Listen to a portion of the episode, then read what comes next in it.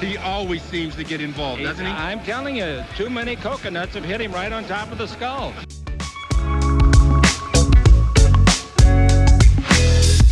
Well, I think uh, Anthony will be a great acquisition. He can do it all. Avery, whose show is this?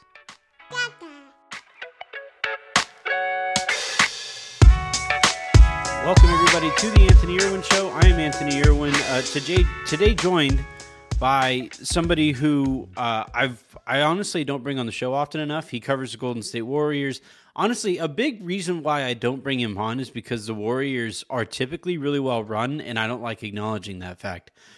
Um, Brady Klopfer of Golden State of Mind is here with us today. How you doing, buddy? I'm doing all right, Anthony. Doing all right. That's solid. Very, very solid reasoning. and um, you know, if the if the I've been waiting reversed, this whole do the time for them to fuck up, and then like now it's like, all right, it's time to talk to Brady. Here we go.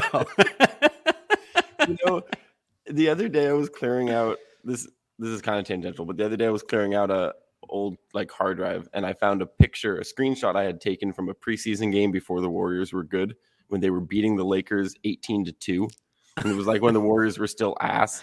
And I had Yeah. like taken a screenshot because I was just like, oh man, I gotta like, I gotta hold on to this for posterity's sake. So you know, I understand it. You you you pray for the other team's downfall, and then when it Yeah. finally happens, you pounce. it's a, it's a Here whole are. Bay thing. Like people want, like you know, people. I so the teams that I hate in sports.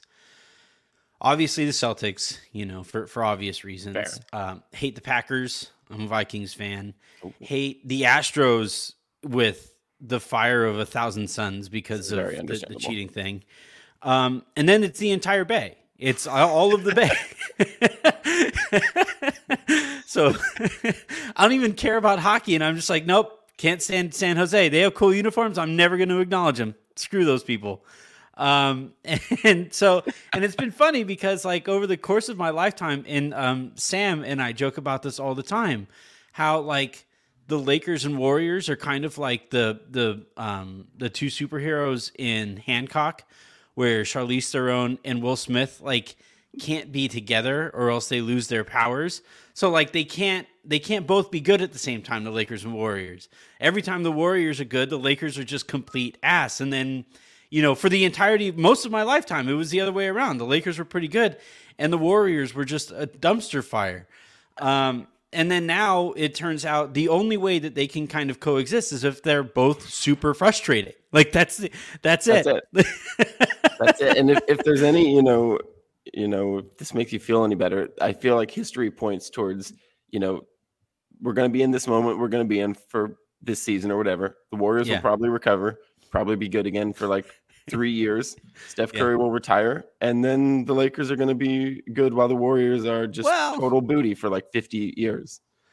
we'll see. Somehow, some way.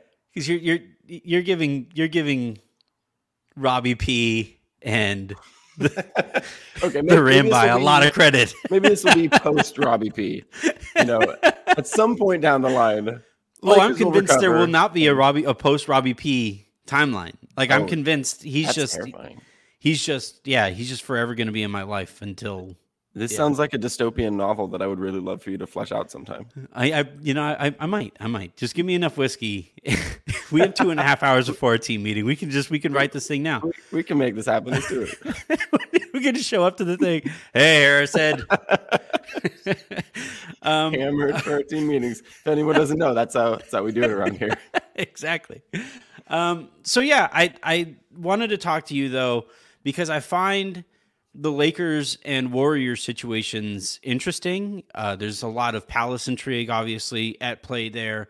Um, but I also find them very similar. I find both of the two situations um, similarly like they just keep taking turns firing the shotgun at their foot, you know, and you know with with the Lakers, for example, and I'll let you kind of detail the uh, Warriors, but with the Lakers, for example, it's Robbie P, it's the Ramby, it's ownership, it's Tim Harris. Like one thing that I've been hearing a lot more um, as it pertains to the Lakers and the, the decisions that they're making is like the basketball people feel a certain way, which implies that there are non basketball people who feel differently and who are imparting their decisions. Exactly, exactly. That you know, and and I've been you know every so often, I think over the last few months or so, I've I've heard that phrasing at least four or five times, and every time I hear it, I'm like, hey, are we gonna ask the follow up? Like, are we? Who's the, who's the non basketball people? Where are these non basketball? Is it Tim Harris? You know, is it is it is it uh, Linda Rambi or Rambis? Like, it, what's what's going on here with this? Uh, lack of cohesion in the front office. And, you know, the macro level point, though, is that given how competitive the NBA is, and given how smart professional sports have become, uh, you can't have people rowing in different directions in in these organizations. And and I, you know, I, I'm I'm obviously paying close attention to the Lakers, but then I, I look over and I I hear some of the complaints about Golden State and it sounds very similar. It sounds like there's a lot of that going on. So like what what is going like this whole two timeline thing it's the kind of thing that like I you know I, don't I obviously I'm not comparing these two people like apples to apples but it it sounds like something Elon Musk would convince himself on you know? These these billionaires who are really really smart in one aspect of life bring their knowledge of that stuff and and they think they have this confidence that they can just transfer all of that over to whatever they're doing here. And this two timeline thing is just it sounds like very you know billionaire guy who just refuses to acknowledge that yeah maybe i don't know necessarily everything about this situation Look, I think Joe Lacob with like 20 times more money than he has is a pretty fair comp for Elon Musk, honestly. Like I, Yeah. I think that's pretty fitting. It's you know, Elon Musk is Elon Musk because he acts the way that all these other billionaires do, only he has that much more money. yeah right I think I think he can a take a. 66 billion dollar loss here and it's just like It's no biggie. i'm an idiot whatever Here these loser NBA owners are complaining about salary tax and whatnot, and he's just dumping dumping tens of billions down the toilet for for fun. You know, levels Yeah. to this or whatever. Um, yeah, no, that's that's pretty accurate. It's, I mean, there are like two different things going on here. The first is Mhm. is like what you were talking about with people having different opinions here, and the Warriors. I think the Warriors have four very distinct, different viewpoints throughout their organization. Mm. They have the players, the core players, the Steph Curry, Draymond Green, Klay Yeah. Thompson, who are all in on winning and Yeah. want the team to stop messing around with this two timelines nonsense. And, there's- importantly the i think the those that core i think it's always important to point out they predate this ownership group yes, like i think that's a big factor here They absolutely that is a that is very important to note. They they predate ownership, and it's also important to note that fans very much know this. I mean, fans should love players over owners, regardless. yeah But you know, fans especially love yeah this core group over ownership. Even though you know Joe Lo- Joe Lacob is quite popular as far as owners go um, Mm-hmm. with the fan base, but you know you can't hold a candle to to the core. steph and clay yeah And then there's Steve Kerr, who's like not as all in on winning now as the players, but is still Mm-hmm. like you can tell he does not want to play the youngsters and he's like forcing some of them into the rotations, but like he doesn't want to. He just wants Yeah. Andre Iguodala to come back and magically be able to play 48 minutes at night. Like that's yeah the thing that keeps him up at night. And then there's the GM Bob Myers, who was you know kind of into the tom the two timelines thing and and wants there to be more development of the young players. And then there's the ownership group who is convinced still that James Wiseman is a future MVP, Oof. and it's it's just they they're spread across the entire the entire thing, and it's just it's ridiculous. And the other thing is, I just think the two timelines thing is is crap. I think it doesn't Yeah. work.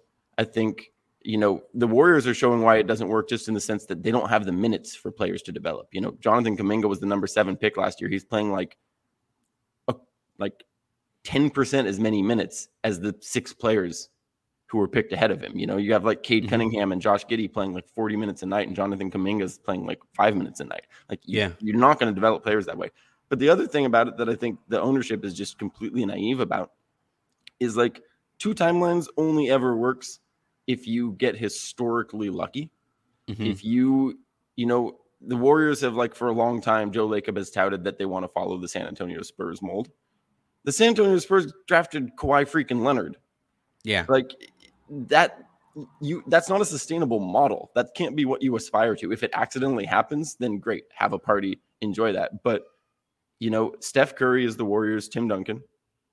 And you can't actively play, bank on having James Wiseman or Jonathan Kuminga be the Kawhi Be Leonard. Kawhi Leonard. Just that's not how it works, you know? yeah. And like the, the whole two timelines thing is like, even if these players hit, even if Moses Moody, Jonathan Kuminga, James Wiseman, Patrick Baldwin, their first round pick this year, even if all of those guys hit on like their 95th percentile like ceiling, Yeah. as soon as Steph Curry and Draymond Green and Klay Thompson are gone, it's a bad team.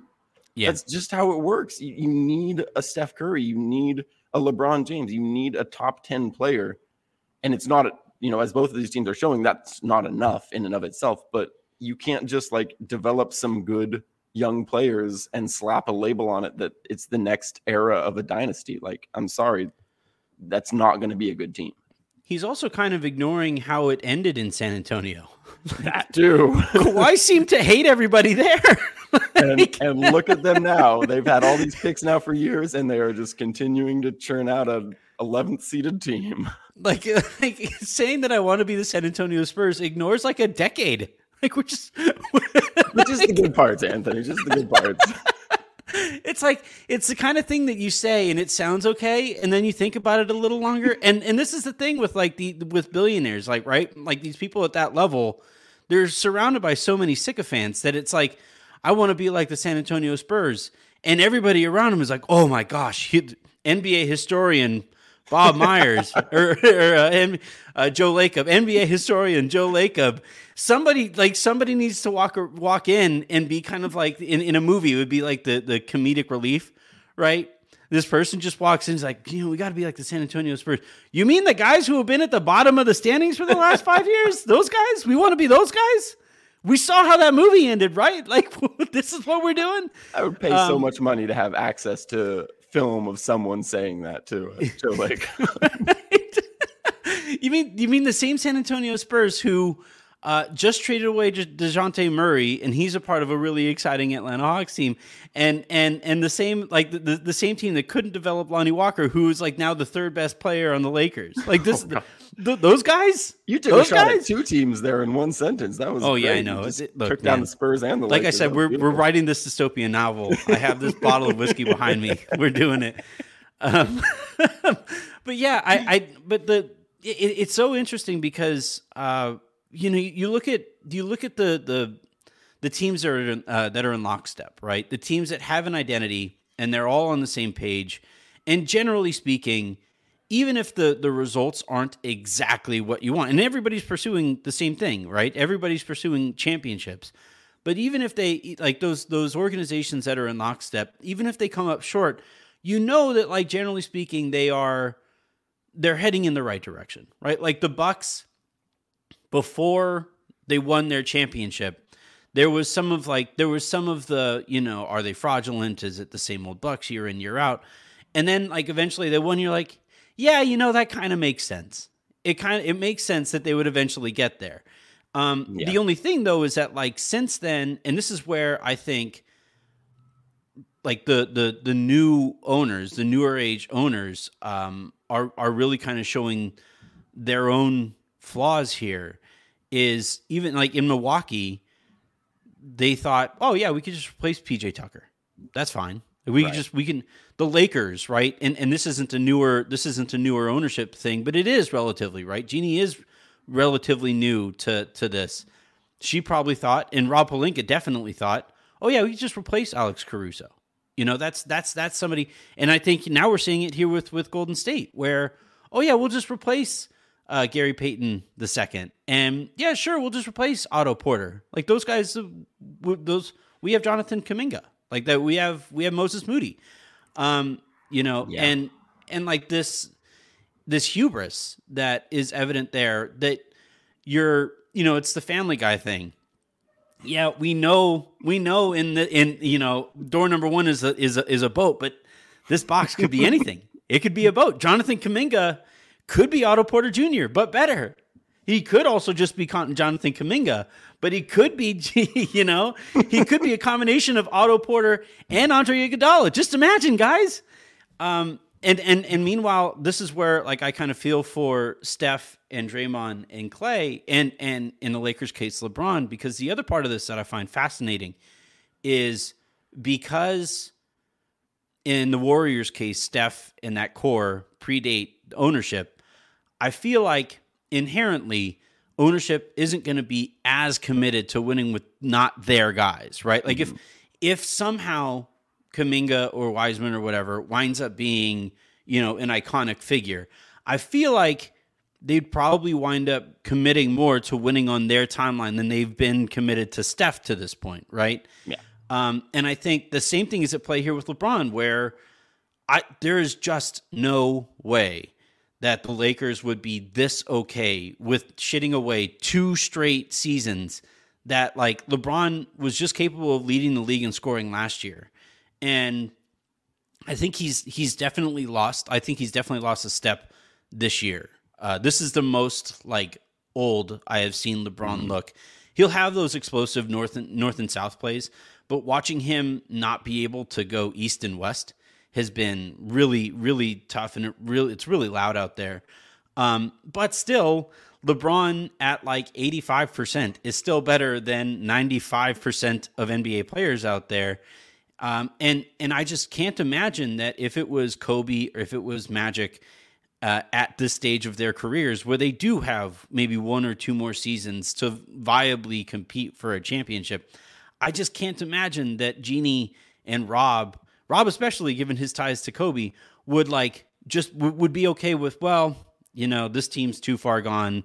We'll give it a yeah. go at, at, the, at the 2023 draft. And it's just uh, you know, do you do you feel that with with the Warriors that uh, because it's Steph, because Steph was was the prior ownership's find, even though like they should get credit for developing him in the way that they did uh, but do you, do you feel that? Like, do you think there's that kind of tension in the organization where because Lacob isn't the one who drafted Steph, didn't draft Draymond, didn't draft Klay, do you think those guys feel like he isn't as committed to them as they would be had he drafted the guys that he that he's maintaining this two time line approach with anyway? I think I think to a certain extent, certainly. I mean, I think we we saw when when they brought in Kevin Durant, that was Joe mm-hmm. Lacob's guy.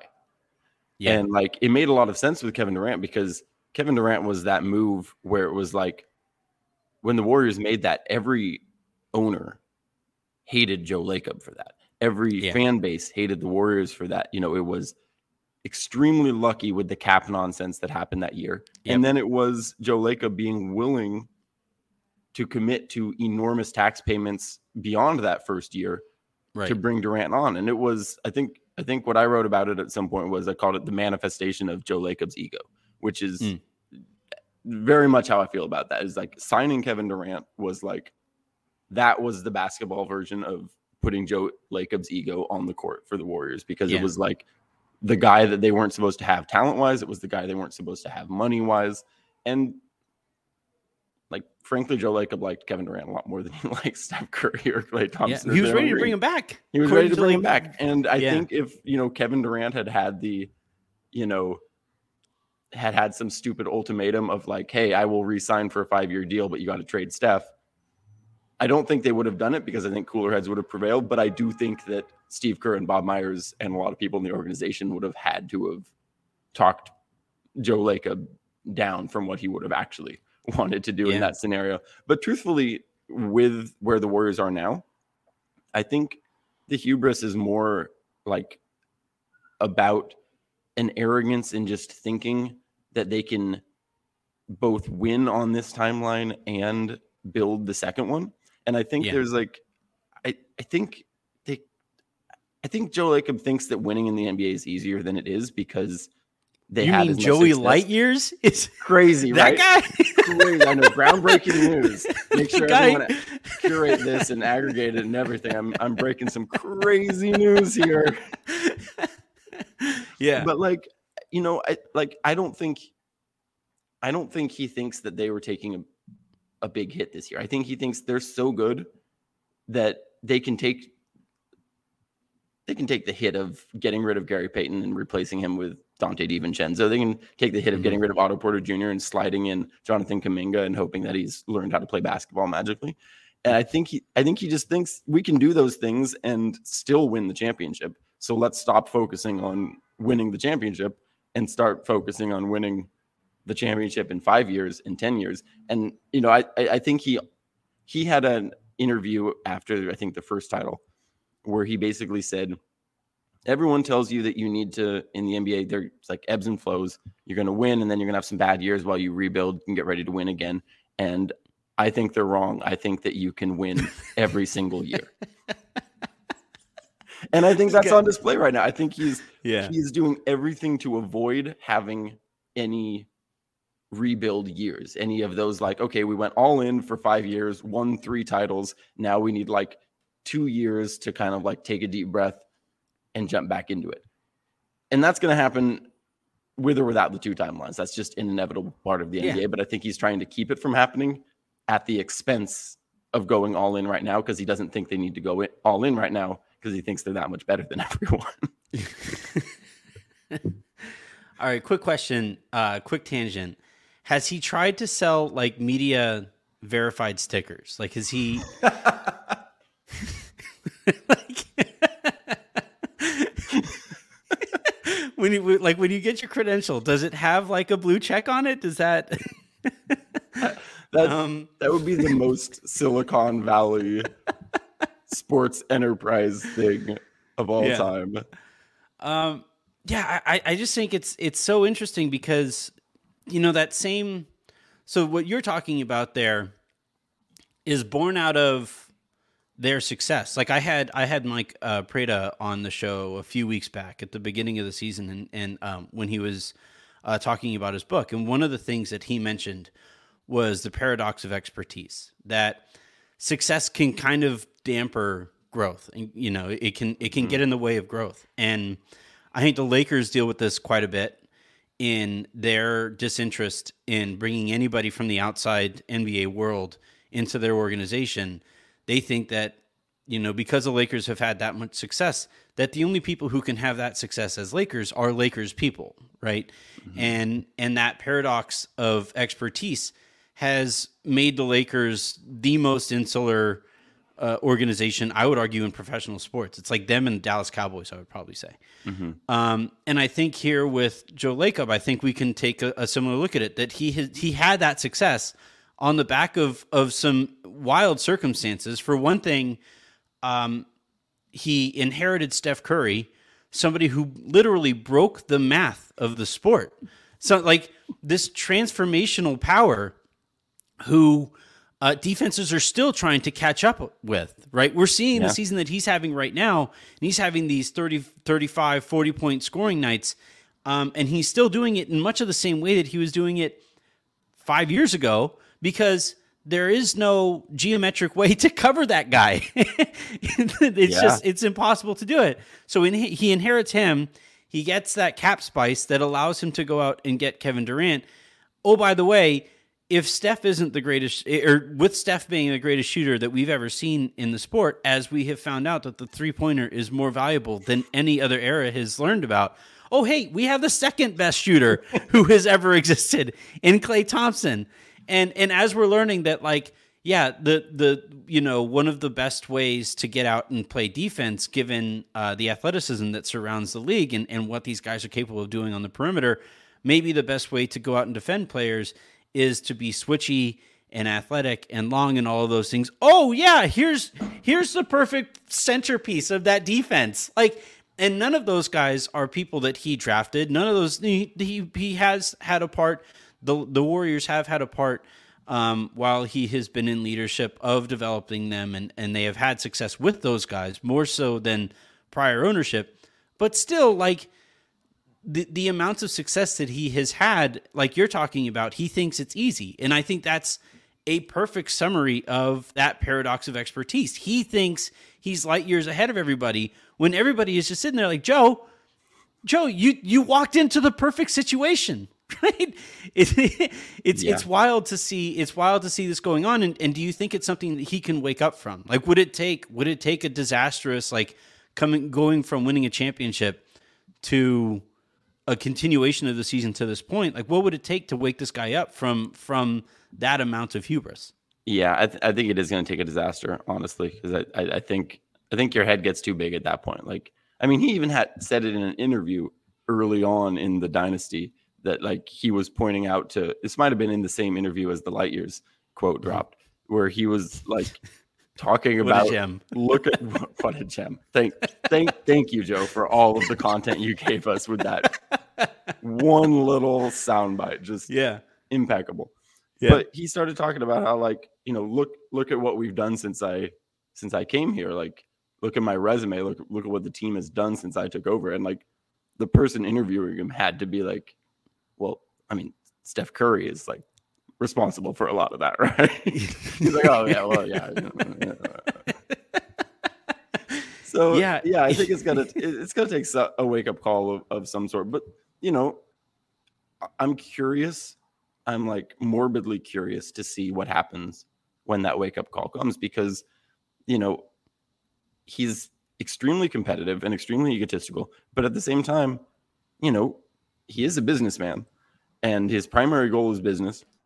And he has ridden all of these things that the Warriors have done, that Steph Curry has done to such monumental success that they now have, you know, probably the best arena in the NBA just in terms Mhm. of, you know, quality and newness and location. It's in, you know, like the most expensive part of San Francisco. It's Yeah. built so that they can host, you know, concerts and other venues. It's privately funded. Um, Mhm. you know, he bought the franchise for what 425 million, I think. Forbes just Yeah. valued it at over seven billion dollars. Obviously, that's going to drop off when Curry retires, but it's not going to drop off by six and a half billion dollars or anything. Well, the real it. estate is what's going to keep that. the real, yeah, there. the real estate is just they're printing money at, at this point, and it's like when when he gets humbled with how hard this is, I'm curious to see if he just, you know, takes off the mask and puts on the, you know, evil businessman, real estate Yeah. mogul. Like, screw it, we're we're making way more money than you'll ever see in your life. Try to tell me that I care about 15 win seasons. yeah. I mean, I hope that doesn't happen, but I'm curious. Yeah, I mean, we're seeing it with the Lakers, right? Like, Yeah. you know that. Uh, yeah, it, it's it's been wild to see. You know what should have been a wake up call last year didn't wake anybody up. the yeah, Lakers, that's the wild part. Is how does that happen? yeah. It, well, just no wake up call when there should be. it happens when it happens when you allow sycophants to dictate your every decision, right? Like it when you don't have. See, it's been interesting watching uh, that they had that Hulu documentary come out, right? Mhm. And over the course of it, you really see like, holy shit, the Lakers really, you know, to their credit, they empowered some brilliant basketball minds, right? Where it was Jerry West, it was Pat Riley, eventually it was Phil Jackson. I think even Mitch Kupchak is is kind of underrated because he worked at at, at Jerry West's. Um, you know, he was the second in command with Jerry West, and when you're not Jerry West, you're going to be seen as a certain way. But that guy still went out and won a couple championships without West being there. Um, and and yet, like they have seen all those guys leave. Would you know? It, West is West is so far gone in the Lakers' minds that they were mistreating his son while he was still there. You know, um, Phil Jackson.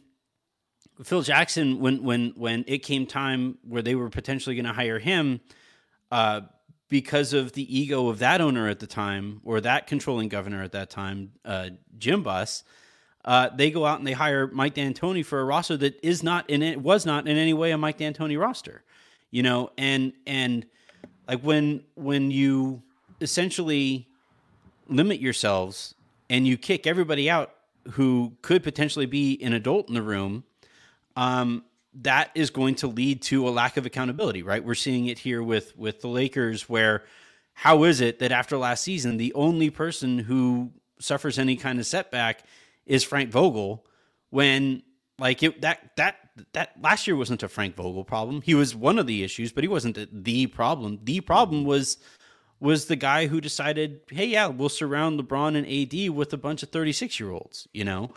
Um, and then, you know, that guy gets an extension coming off of that year. And holy shit, I can't believe he made this different kinds of mistakes, but similar statter, statures of those mistakes. And and yeah, like what it all kind of comes down to is is you know the Lakers have let Pat Riley leave, they have let Jerry West leave, they let Phil Jackson leave because the Buss family wanted you know people to to bow down to them. And and and and like the other thing too in in every I think industry there has to be clash. There has to be some kind of conflict because from that conflict and if it's if it's mature conflict I think that's where the best ideas are born out and and shaped and um you know it they're really challenged in in ways that like yeah if if if somebody who could felt like he they could challenge Joe Lacob was sitting there and he said, "Yeah, we're going to do this two timeline thing." all it takes is somebody being like, you know, this isn't a good idea, Joe. This probably isn't a good call. Like we just won a championship last year. And and because there's it seems like that like from the outside looking in, seems like there's that lack of of conflict. It really seems like they could screw this up. And I think that would re- it, it would be a real bummer because, you know, um, Rob Pelinka has kind of mentioned this. Dave McMenamin asked him about it directly that like this notion of stewardship when you have great players, you know, with with LeBron, the Lakers are responsible for the final chapter of his prime. Uh, with Steph, the Warriors are are in are are tasked with making sure they fully take advantage of the greatness that he has brought to that city and the sport. And and this is where like when we talk about the superstar empowerment era, I think one of the places it's been born out of is you know these people realizing oh, these super duper rich people aren't any smarter than I am. You know, a lot of times it, they're dumber. Yeah, like the Dominique Foxworth said, um, he he he would go in the Le Batard show all the time, and he would say that yeah, he sat down in, in a room with Jerry Jones, and as Jerry was talking to him, he's just realizing like this guy just he's he's an oil guy. Like that guy, that guy doesn't have any brilliance that extends beyond that that that industry. And oil is this monopolistic thing that like if you can't if you if you screw up oil, you are trying to screw up oil. I'm all, I'm hoping that these these idiots screw up oil so that we can move forward with, with, with, how we power this world. But but like um it's it's it's wild like I understand where it's been coming from. Uh, and this is kind of the last thing I wanted to talk to you about. I understand where it's been coming from, where LeBron has to drag the Cleveland Cavaliers to the greatness that they achieved. Um, and and he did so by going to Miami and kind of sort of learning from Pat Riley what it takes to to build that roster and build that culture. And he took that back to Cleveland, goes there and wins. Um, but as a result of him kind of having to impart Riley's wisdom onto that Cavs organization, LeBron's now saying, "I have this figured out." These own these owners, I guess, governors are are um, no smarter than I am. I should be empowered here. I'm the actual great one in this equation. Um, and I think that's really kind of hindered what the Lakers have been able to do because it's impossible to be that kind of great as a player and that kind of great as an executive because both of those things are, are full time jobs. And I think it's been interesting to look over at the Warriors and see that Steph isn't as interested or hasn't been to this point as interested in um, leveraging the power that he should have over that organization. And yet now they're at this crossroads, and it kind of sort of like it might take Steph leveraging that power to wake everybody up there and say, no, guys, I'm only here for a little while longer. We should try to win here. Do you think that's something that Steph can do? Yeah, I, you know, not to the extent that a lot of other players have. I think that's just not in his DNA. Mm-hmm. But I think I think to a further extent than he's done so far, definitely. And I think I think he's getting there because I think if you watch him on the court this year, he has a different yeah. demeanor than he's had in different years. He has he's been angrier, he's been mm-hmm. more frustrated, um, and you know, not necessarily with his teammates, but it's kind of one of those ones where it's like you see him yell at a ref, and you're like, oh, you're you're yelling at James Wiseman, but through the ref.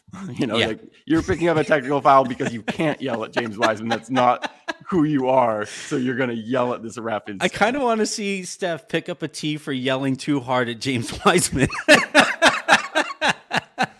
just, just do the Kevin Garnett. to the James, what the treatment. fuck are you doing?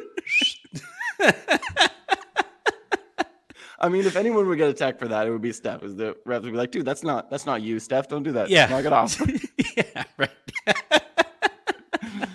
But Yeah, like, I, I think that frustration is on display. I think he's starting to make it clear that you know he's not happy with the moves they made over the offseason. Yeah. Um, and even like some of the offseason reports that have come out over the last like two years have, you know, they've been mild certainly because Steph is mild mannered, but Mhm. they've there have been some reports of him like at least yeah they're pointed they're they're making it clear that he's at least starting to let the organization know what he wants and what his preference would be. Um, Mhm. And hopefully, he's starting to not just let them know what his preference is, but that they need to Listen. pay attention to his preference. Yeah. Um, but I also think you know he's in a kind of a, a weird place because he he really respects Steve Kerr and he really respects Bob Myers. Um, Mm-hmm. You know, I, I think the relationship with Joe Lacob is pretty icy, but you know he has a really good relationship with with Kerr and, and Myers, the GM For good reason. They've all for won good together. reason. They all won together. And, you know, like I think Steph, for all of his arrogance, is also humble in a lot of ways. And, you know, last year in training camp, they had one spot open for, you know, they had 14 spots filled. They had one spot open, and they had primarily Avery Bradley and Gary Payton II fighting for that spot. And Gary Payton II was at the time not the Gary Payton II that the world Yeah. saw last year. And Steph Curry and Draymond Green were, you know, it was reported many times that they were campaigning the front office to use that last spot on Avery Bradley because they wanted a trusted veteran. What the hell? I know. I'm sorry to be uh, torturing you with this information. I had to watch a year of Avery Bradley, and I was so tortured by it. I named my daughter Avery. just to try to reassociate Yeah. the word with something positive. That's what Stockholm syndrome, right? Like it just there it is. There it is. Oh my Yeah. god. But you know, I, I think like I, I think at some level, Steph is aware of those kinds of things where it's like, hey, a big part of them winning a championship last year was the fact that Bob Myers and Steve Kerr said, no, we're not Mhm. going to give you that guy you want. Um, so I think I think he'll get pretty aggressive here at some point with abandoning the two timelines thing. Um, but I think he's always going to still defer to coaching and general managers to a certain extent. Um, I think Yeah. it's just his personality. He's he's just a mild mannered person, and I think he does understand that his job is to go out there and play basketball. And I think he understands the value of n- needing to have other people around you and that are smart at other things. That you're not always the smartest person in the room on every topic, um, and it's hard to find that balance sometimes. And you know, I think sometimes he he doesn't find it the right way. I would love to see him be a little bit more um, aggressive and out there, especially with you know going back to what we're talking about valuation and whatnot. Like you know, Steph Curry's probably made this value. He's he's probably made the Warriors worth five to six billion dollars more than they would be worth Yeah. if he were not there, and Mhm. he should he should feel entitled to that. Like they Yeah. obviously can't cut him a check, but he should feel entitled to them doing something else.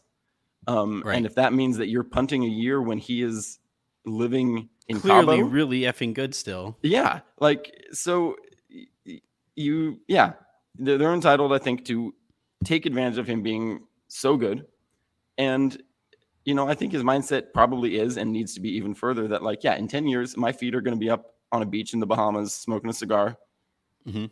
And I don't give a shit what the Warriors are doing that season. And I'm not going to give a shit what the Warriors are doing in that season. And Joe Lacob shouldn't give a shit what the Warriors are doing in that season if it means we win a championship this year. Yeah. So that was, I didn't really answer the question, but No, I I, hope I, I think I think it, it did because you know at the end of the day too we are molded by our experiences right like where his trust of Kerr of of um Lacob no not Lacob Myers um I always get those guys confused for some reason but but the names at least um but like his trust of of the people who were making those decisions have like that has resulted in four championships, right? Four, yeah. Um, and and whereas LeBron though, like he has been molded by the incompetence that he had to lift around him in Cleveland, right? And I Yeah. think their two their two approaches here are very indicative of the differences of their paths. You know, I I it, it's so funny because you know I wish LeBron would have trusted uh, the organization a little bit more rather than push for the Russell Westbrook trade. You know, Yeah. um, the the same that, that on that same the, the flip side of that coin, you're saying you wish that Steph would speak up a little bit more as as the the the Warriors are doing the stupid two timelines thing, and and it's so fascinating that you know really the the the I think central rivalry that has you know kind of de- designated the direction of the NBA while LeBron and Steph have been going at it. Um, they could really stand to be a little bit more similar to each other and and and you know benefit from LeBron learned from Steph's experiences and Steph learned from LeBron's experiences. And I think both organizations would actually benefit from those guys recognizing just like that that cheesy line in every movie where the villain goes you know we're not too different you and I and again like it, this is where this is where like the, the lakers and warriors um you know they're they're no rival in in the traditional sense of the word but because this is where lebron plays and because that is where steph plays they are kind of operating in that way where you can't really separate the lakers from the warriors or the warriors from the lakers. And and i just i find the, the dynamic between these two teams that have never been good at the same time so fascinating while both teams could really frankly learn to learn from one another it's it's this, this whole thing is really interesting to me Yeah, yeah, that's a great way of putting it. and It is really fascinating, and like with the LeBron stuff, it's it's kind of funny to me because it's like he gets so much trash from fans for wanting to GM as much as he Yeah. does. And mm-hmm. on the one hand, I get it, but on the other hand, like you see the seasons like this, and it's like, okay, well he I took his hands off the wheels and this roster and this is what So- happened. Like, Yeah, so, is, is like, that yeah. Is you, you get why he's trying to uh to sculpt things a little a little bit here. And like he does have his but the- you know that's the other interesting thing about you know melding these two teams and like finding that overlap there is like lebron's lebron's fault in pushing for the westbrook trade was not everyone seems to think that or not everyone i'm sure lakers fans don't but like i hear a lot of people complain about lebron pushing for a westbrook trade because they thought that the Lakers should have done essentially what the Warriors are doing and continue to develop the Kyle Kuzmas of the world rather than trading them in for someone else. Like that was not the problem with the trade. The problem with the trade was that Russell Westbrook sucks. Like, that, that's why that trade didn't work. If they had Yeah. traded all of their young talent for Giannis, we'd be in a wonderful position, Lakerland. Right. And Yeah. so I think it's like it's one of those those weird ones where you know I think people focus maybe on on one part of that and not necessarily on the bigger picture where it's like yeah that that move was a good move in terms of trying to you know the idea of sacrificing some of the future to win now around LeBron James and Anthony Davis that was a great idea LeBron um, Russell Westbrook being that answer was was Yeah. not a, a good one and you know it's it's the same with the Warriors where it's you know if if Steph Curry were to be more vocal about pushing for something, yeah, if you're pushing for trading James Wiseman and Jonathan Kuminga and Jordan Poole for Kevin Durant or some other disgruntled superstar, if you know Joel Embiid gets unhappy in Philly and you push for that trade, then this is a pretty good time to get vocal, Steph. Yeah, no, I- it's it's it's one hundred percent. You're absolutely correct. In like, had LeBron leveraged that power for a different player, we'd be having a very different conversation. It just so happens that was you know Russ was the player who was available then. Yeah. You know, um, and and like it, it's tough because you know with with Russ in particular it was so clearly not a fit but you could also sense like the that window. Like I just we just had um, Metta on the show last week, and and I asked him if athletes kind of know if you just know when the window is shutting on on your title contention, and he said that yeah, actually back in 2012 he knew that that was over. Like heading into that season, he was just like, yeah, that you know maybe if we get to a game seven, we can make some noise or something like that, but we weren't going to win these short series. And lo and behold, Dallas smacked them, right? And and I kind of feel like after that, after the bubble championship, you know, LeBron looked around and Danny Green's kind of breaking down, and you know, then then you know they trade Green for Schroeder, and Schroeder didn't fit, and LeBron still feels like I always find it really interesting with LeBron because he's he's just every year he winds up having to carry the offense because that's who should be carrying your offense. But at the end of every season, he's like, that was exhausting. I want somebody who can come in and carry that offense. But what he needs to realize is like, you know, that's a poor allocation of resources to continue to commit to bringing somebody in who could maybe carry the offense when you don't want anybody else carrying that offense.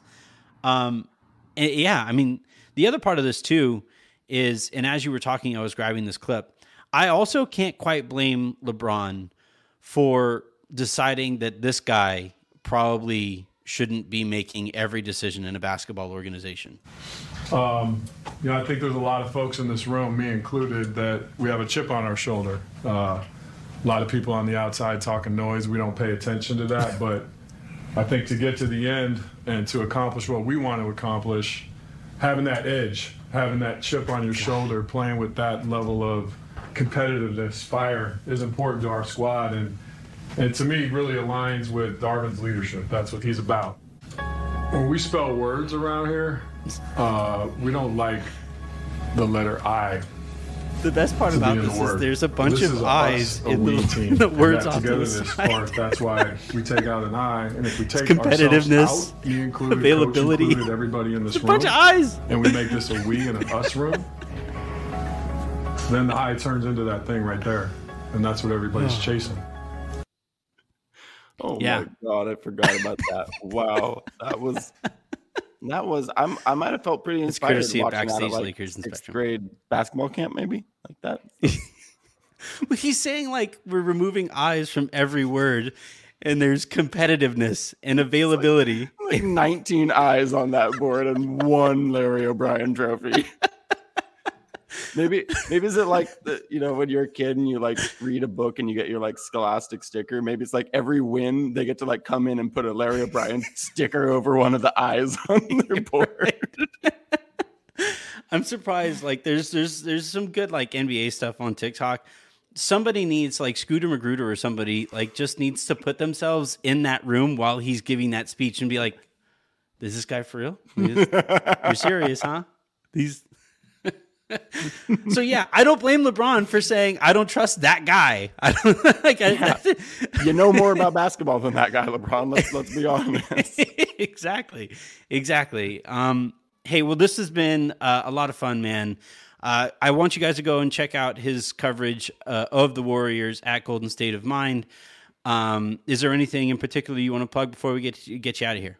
We got a big week of warriors games so it's mostly just game coverage going around this week. So if you you know if you're a lakers fan who wants the sweet pornographic material that is listening to people talk about the warriors not being good yeah. then swing by It's the site all I There- have there going will for likely me. be a lot of it there we go see I, i'm pretty sure that that that we read each other's sites more than than our own It's like i don't want to read about the warriors i want to read I'm about just the gonna lakers start DMing sucking. you the articles that I wrote. You can start doing it back and forth. We can just like get through this this season together. we, we got this man we got each other Well, this has been a blast. Again, that's Brady Klopfer of Golden State of Mind. You can follow him on Twitter at Brady Klopfer NBA.